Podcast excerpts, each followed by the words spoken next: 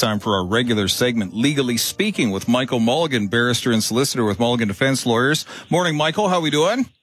Hey, good morning. I'm doing great. Always good to be here. Got some interesting things on the agenda today, including but not limited to the Constitution Act of BC. And does that say forfeit their seat? What's happening here? Indeed. And I thought this was something worth uh, talking about in the context of the controversy over the Victoria councillor and whether she should uh, be resigning or be removed for uh, signing that uh, uh, controversial letter. Um, and I think some people have expressed the view that look, there's nothing that can be done. Uh, people are kind of uh, can conduct themselves in any way they want and can't be removed. Uh, and that's not, in fact, the case. Um, and so I, I, thought a place to start might be uh, a review of the circumstances in which uh, an MLA uh, can forfeit their seat in the legislature. And this comes from the Constitution Act, not of Canada, but of British Columbia. Provinces have constitutions too. Um, and in British Columbia, the British Columbia Constitution Act, in Section 34, uh, which is entitled Forfeiture of a Member's Seat, sets out the circumstances in which a member of the Legislative Assembly uh, is deemed to no longer be that, and their seat becomes vacant if any of the following circumstances apply. Uh, the first of those, maybe not surprisingly, is that without permission of the Legislative Assembly, a member fails to attend the Legislative Assembly during a whole session. So if you don't show up at all, uh, you're out. Uh, B, uh, this one people may not be aware of. B is this. Uh, the member takes an oath or makes a declaration or acknowledgement of allegiance, obedience, or adherence to a foreign state or power. If you do that, you're also out as an MLA. Your seat's vacant. Next, and this one I think may be quite surprising to people because in Canada, you are permitted to have what is sometimes referred to as dual citizenship somebody who would be a citizen of another country and a citizen of Canada. But that's a problem if you're an MLA. So C is the member does or concurs in or adopts an act by which the member may become the subject or citizen of any foreign state or power. If you do that, you cease to be a member of the Legislative Assembly. Uh, that one, I don't know that everyone may be aware of it, and I don't know whether there are uh, any members uh, that uh, are dual citizens. Uh, and uh, there would have to be some consideration as to whether uh, if somebody maintained or whatever it might be a dual citizenship status, whether they are lawfully entitled to remain as an MLA. and then finally, D, uh, the member is convicted of an indictable offense that may only be prosecuted by way of indictment. Uh, so that would be a serious criminal offense. If you're convicted of something like murder, you yeah. can't remain uh, as an MLA. Uh, and so those are the criteria under the BC Constitution Act that an MLA uh, seat becomes vacant, they are removed. Um, and then the other thing to remember about all of this is that, of course, uh, not of course, but municipalities uh, in uh, Canada are, are all they are are delegated. They have some delegated authority from the province, uh, and they don't have some independent constitutional status. Uh, and what that means is that those entities, the municipalities, and indeed the people who are city councilors or mayors, are really there at the pleasure of the province. Uh, and so, if the uh, uh, Legislative Assembly in British Columbia decided to pass the re- removal of Councillor X Act, uh, they could just pluck them out and they would no longer be a councillor. In mm. fact, uh, the uh, province could pass legislation uh, doing away with a municipality altogether, or merging all of the various municipalities together, or deciding they're going to just exercise the powers they had previously delegated to a municipality directly themselves. Hmm. Uh, and so uh, it's not as if there is no remedy the remedy for misconduct and perhaps the you know things set out in the BC Constitution Act that would cause um, somebody to become ineligible to continue as an MLA might be some guide to uh, w- whether it would be uh, uh, appropriate to pass uh, an act removing a particular counselor or not. That might be some guide. Mm-hmm. But ultimately, it is a political decision. It is not a circumstance without a remedy. It is not a circumstance where if somebody uh, is a city councilor and they engage in grossly inappropriate conduct, uh, that they can simply ride it out until the next election. It's ultimately not up to them. Uh, it's up to the provincial legislature. And so, uh, you know, when you've got a majority government, it's up to them. Uh, and so that's where uh, ultimately responsibility lies, and that's why there is clearly uh, a legal process to remove somebody who engages in inappropriate conduct. Um, the other thing which is interesting, I think, just to reflect upon, has been discussion today about the apology from uh, the city councilor in Victoria. Yes. Uh, and the letter that was written, the original letter that was written. Hmm. And of course, and I think rightly, it's been uh, criticized roundly for its uh, comments uh, calling into question um, sexual violence committed by members of Hamas when they attacked uh, Israel. Uh, because, well, I must say I'm a professional skeptic uh, in my day-to-day employment. The the evidence of that in this case appears to be simply overwhelming. Yes, right. You've got uh, video recordings of uh, women with their bottoms of clothing off, bleeding into their pants, while uh, you know having their hands cable tied uh, with uh, Hamas terrorists yelling "Allah Akbar" and loading the person in, moving the person around. The the evidence of uh, sexual violence by members of Hamas appears to be simply overwhelming. Yes. Uh, and so, while you know everyone needs to keep an open mind about things, and we all need to bear in mind the fog of war and all of those things, on that point, there does appear to be overwhelming evidence uh, of that conduct. And the, the other thing, the things which are other uh, of interest in that letter that the city councilor um, signed, um, uh, includes sort of how it begins. And the letter actually begins by calling into question the existence of Canada. Yes. Uh, and it begins by saying, We, the underside residents of so called Canada, uh, and then go on to criticize what the letter claims to be a massacre and genocide in Gaza. Uh, and then uh, at the uh, near the conclusion of the letter, uh, there's some scientists who say, "Well, what's what on earth could be going on that would cause somebody to write this letter? What sort of you know philosophical lens uh, would cause somebody to write such a thing?" and the the letter carries on to talk about how in the view of the people who signed it, uh, it says, We implore you to stand in genuine, in all bold, solidarity with the indigenous communities of Turtle Island uh, and Palestine who continue to resist against settler colonial genocide. Hmm. Uh, and so the authors of the signatories of the letter appear to be sort of connecting up so called Canada. Uh, with concepts claiming that uh, there is a colonial genocide occurring with respect to, uh, and they tie together uh, indigenous communities of Turtle Island, sort of a label, I think, Turtle Island being a term, I think, used by some indigenous communities referring to North America uh, on a belief that the world was held up on the back of a turtle. I think that's the origin of that, hmm. tying that to Palestine. And the the letter seems to the broad philosophy of it uh, is, is something I think you see from time to time, which is, I think, essentially uh, lumping together people either as victims of things or in the alternative you must be somehow an oppressor. And the idea that it would be impossible for somebody who is the victim of something to engage in horrific conduct. That seems to be the origin of it. You know there there is a lot of uh, that uh, there is some of that culture these days of people uh, uh, labeling uh, themselves or groups as victims of things, and then the idea being that somebody who's in that camp can do no wrong. Um, so, anyways, that's the that's the flavor of the letter. There's uh, uh, various elements to it that are perplexing. Uh, in addition to the uh, denial or calling the, the uh, sexual violence committed by it says Palestinians, uh, saying that that is describing it as unverified. while the same in the same paragraph accepting as true, for example, claims of the number of people killed alleged by Hamas. So it's a really interesting letter. There's a lot going on in there. Uh, and uh, people should know that it, it is not something which is without remedy. There is a remedy. There is a legal remedy for it. Uh, if the legislature saw fit, they could simply remove the uh, counselor, and so her continued of service in that role uh, is really a political decision being made at the provincial level.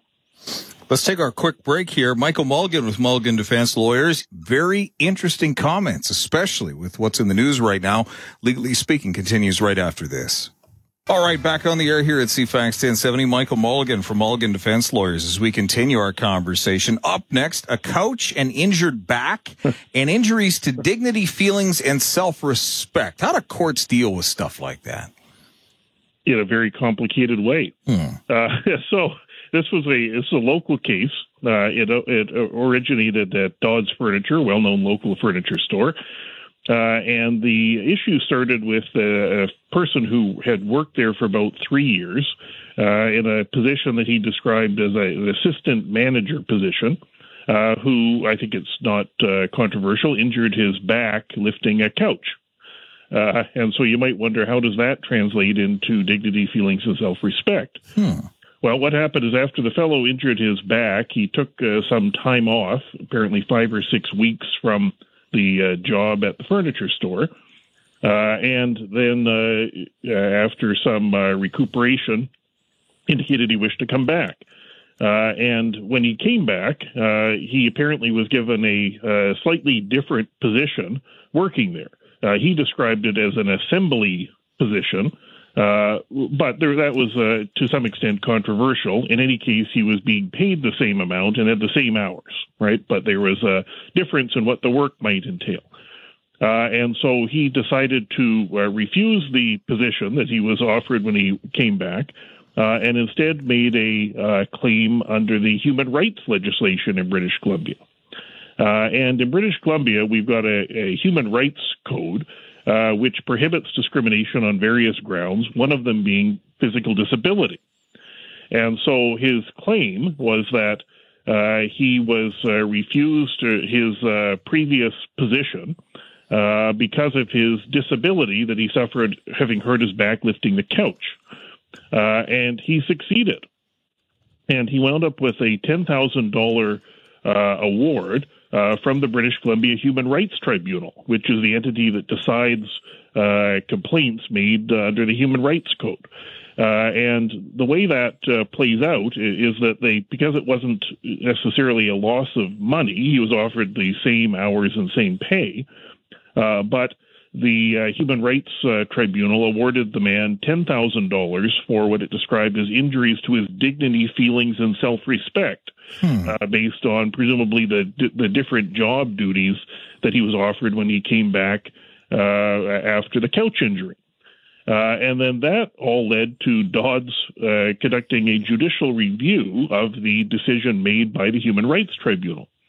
And one of the arguments they made was uh, an interesting one, and it's uh, uh, sort of has a it has a Latin name that sometimes is it's uh, ex turpi causa, and what that Latin term talks about is the idea that if you make a a, a claim uh, which uh, sort of is has its origin um, like uh, improper conduct or unlawful conduct, that sort of concept, uh, that you can't succeed in making a claim for it.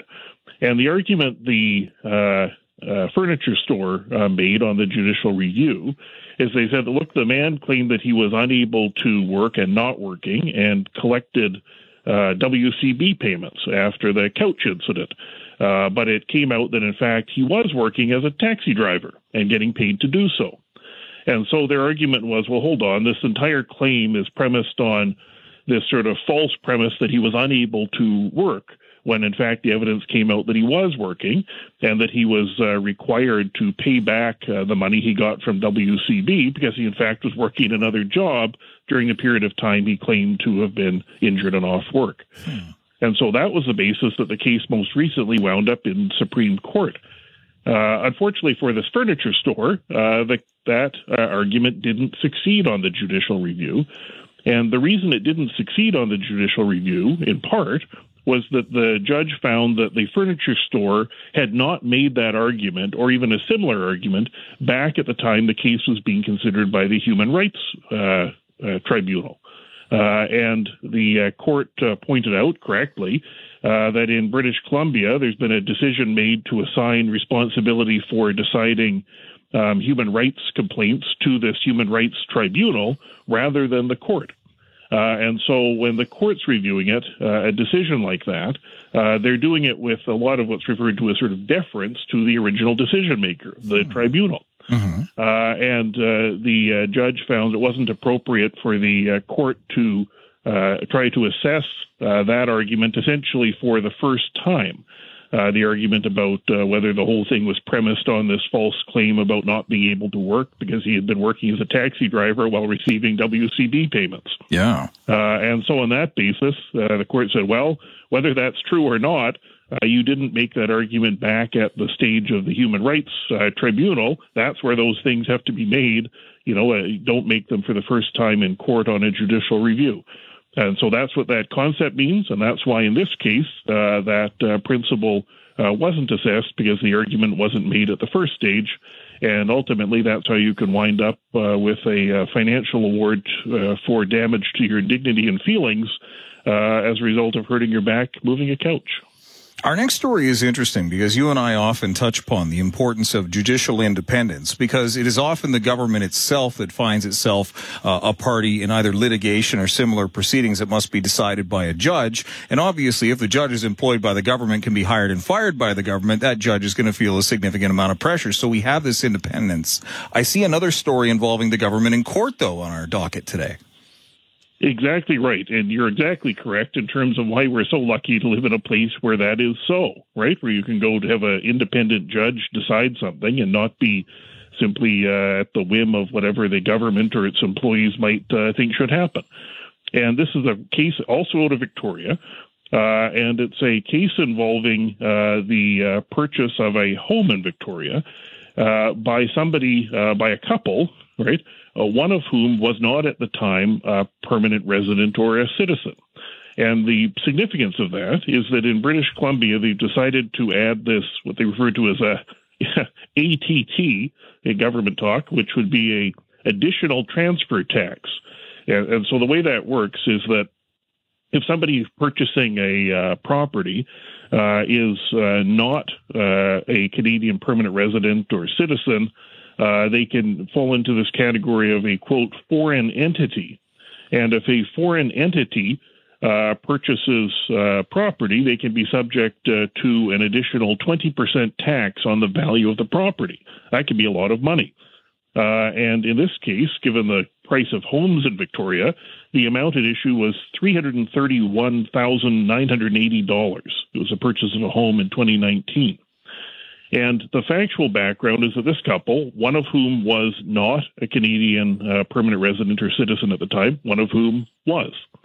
Uh, and to purchase the home, probably being aware of this uh, potential large tax bill, um, what they did is they used a company uh, to purchase the home. Uh, and before purchasing the home, having the company purchase the home, they made a declaration that the company uh, was purchasing the home uh, as the agent or trustee for the uh, spouse who was uh, a um, permanent resident of Canada. The other person became one later, but wasn't at the time. The government's position was too bad, that doesn't count. Uh, because the spouse who created that company several years earlier was the one who had not yet become a permanent resident. Uh, and so the government took the position that uh, they owe this $331,000. Uh, the couple appealed that, uh, and the uh, deputy minister of uh, who had the authority to review it upheld the large tax bill, and that's what led to the company owned by this couple going to court to challenge it. and so that's where the independent judge comes in. Uh, and so the, the judge hearing this appeal from whether the company owed all of this money for the tax uh, applied a, a, principle that uh, deals with how taxes are to be assessed uh, when you have uh, a company uh, that is doing something as a either an agent for somebody or where this this concept of a bare trust, and that takes just a moment to explain. And the concept there is that if you have um, a company like this who's doing something for you, like buying a home uh, or a piece of property, but you also control the company. You can control what it's doing. From a tax perspective, it should be analyzed from the perspective that the company doesn't exist at all, right? Because if you're the beneficial owner, the spouse who uh, is a Canadian permanent resident, uh, and that person has control over it by being able to tell the company what to do, sell the property or transfer it or do whatever they want with it.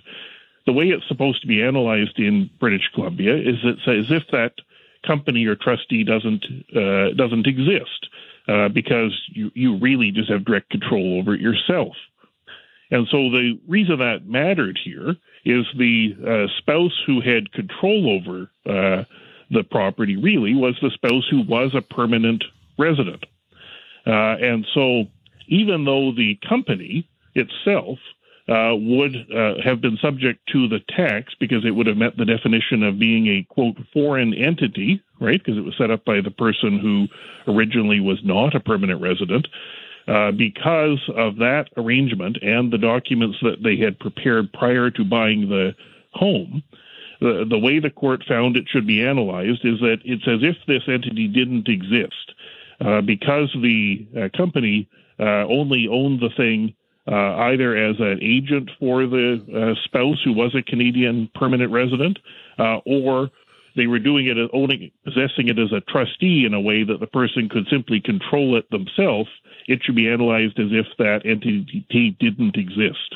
so appreciate that's a big mouthful. But the the uh, end result uh, is that the judge found that the government was not entitled to this additional transfer tax uh, because the uh, spouse who actually owned the property, actually had control over it, uh, was somebody who was a permanent resident. Uh, and so, no doubt, not the position that the government would have wanted, and one that they refused to acknowledge through the appeal process.